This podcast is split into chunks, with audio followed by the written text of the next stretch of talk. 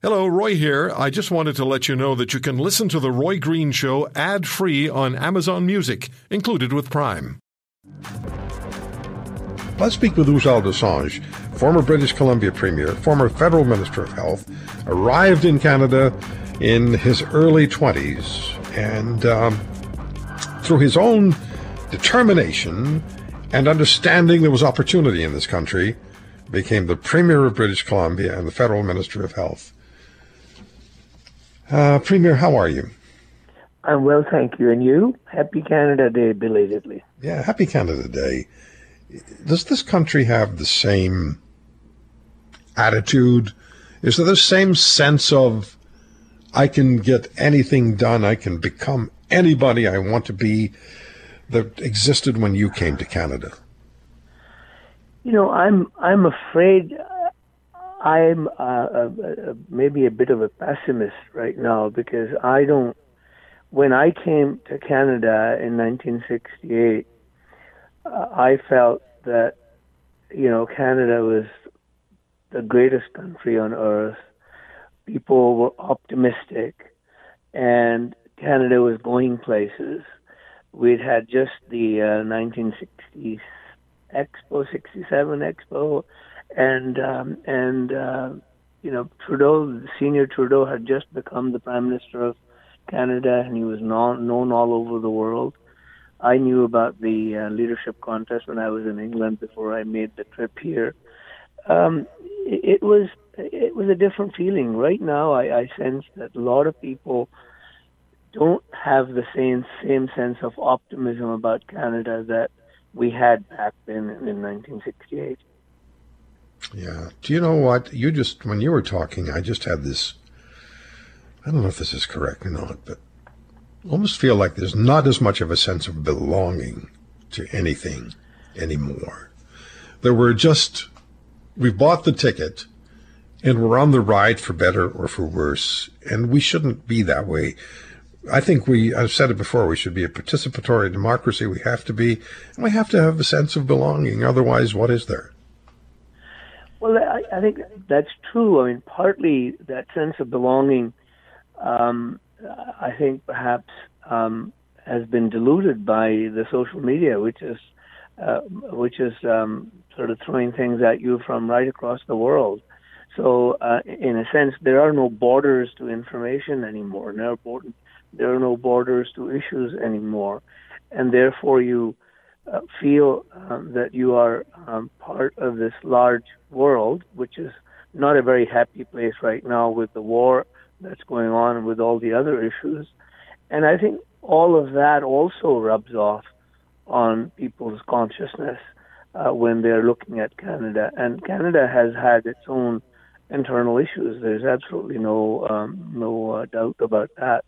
We've had um, you know, the convoy, we've had uh, this issue with respect to the First Nations and what kind of uh, Canada we have for them and what have we done with them historically, which sort of pops up um, every um, other day um, with more issues coming to the surface.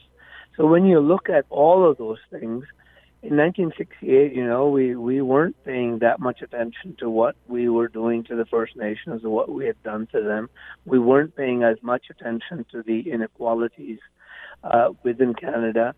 But there was also a sense of hope that, uh, you know, with Pearson, with uh, Trudeau, we were going places. We were respected across the world. So you had, you know, a different, different era, different time, different issues. Now you have the the the sense of the inadequacy of healthcare in the country, the, the issue of housing, unaffordability, um, the increase in poverty, and uh, and the pandemic messing all of that up further.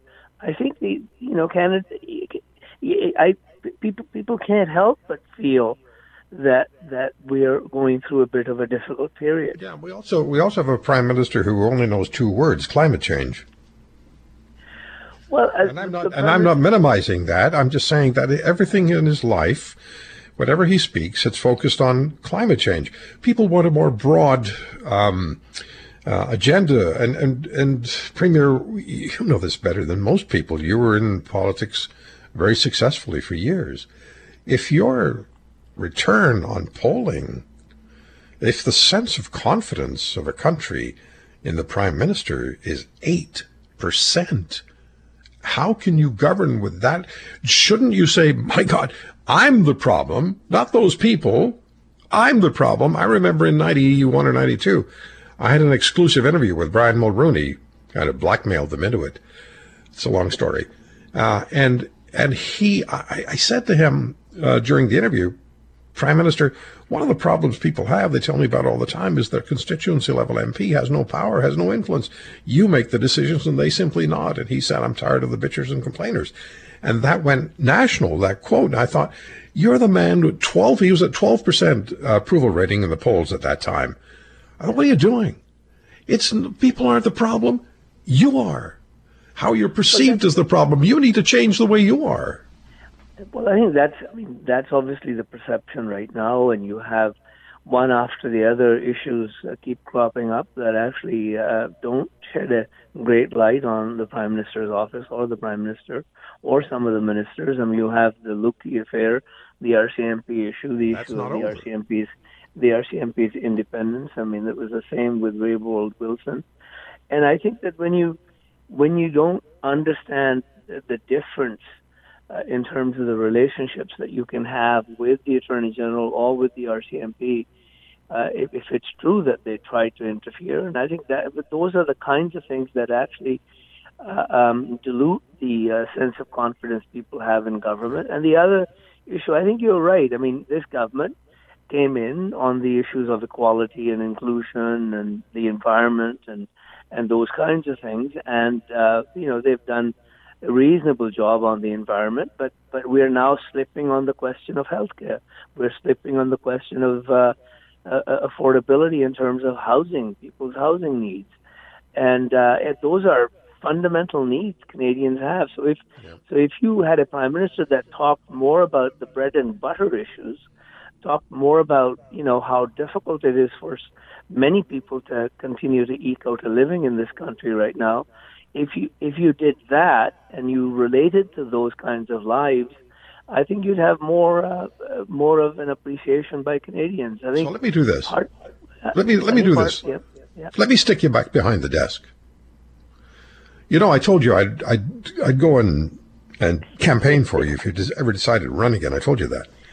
So I'm going to stick you back behind the desk, Premier. We'll put you behind the uh, Premier's desk, and then we'll put you behind the Federal Health Minister's desk, and you see what's going on. And you understand the mood in your province and in the country. Are you just going to sit there and say, "Hmm, maybe it'll get better? I don't think so.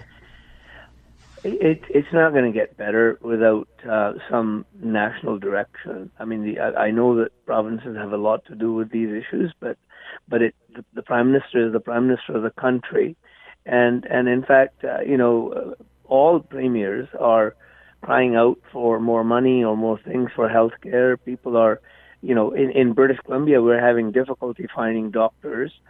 Um, I think that's the case across the country um, and you have Quebec sort of you know going on its own, doing things that undermine people's rights and equality. I think those are those are issues where you need leadership, and and I think the leadership has been missing. I'm not being critical of the prime minister, but but Let me be critical for you. He has not been leading. I mean, I shouldn't. Sorry, I shouldn't interrupt you. I apologize. Yeah. But he, Yeah. but he hasn't been leading. Well, he's been missing on the question of healthcare. He's missing. He's been missing on the question of housing. Um, you know, uh, uh, if people perceive him as interested in equality and inclusion and in the environment, those are all important issues, and on on issues of pro-choice in terms Of of, abortion. Of Those are all important. important issues, but those aren't bread and butter issues. I think what ha- what's happened through pandemic, what's happened through the erosion of healthcare, what's happened in, in terms of the uh, uh, you know reduction in people's ability um, to own homes and and have shelter. What's happened through all of that is that people are now uh, people don't have a sense of hope about the country, and it's up to the prime minister and the premiers to to to reinvigorate the country on those issues and our approaches on those issues, and it ain't happening. I don't It ain't that. happening. If you want to hear more, subscribe to The Roy Green Show on Apple Podcasts, Google Podcasts, Spotify, Stitcher, or wherever you find your favorites. And if you like what you hear, leave us a review and tell a friend. I'm Roy Green. Have a great weekend.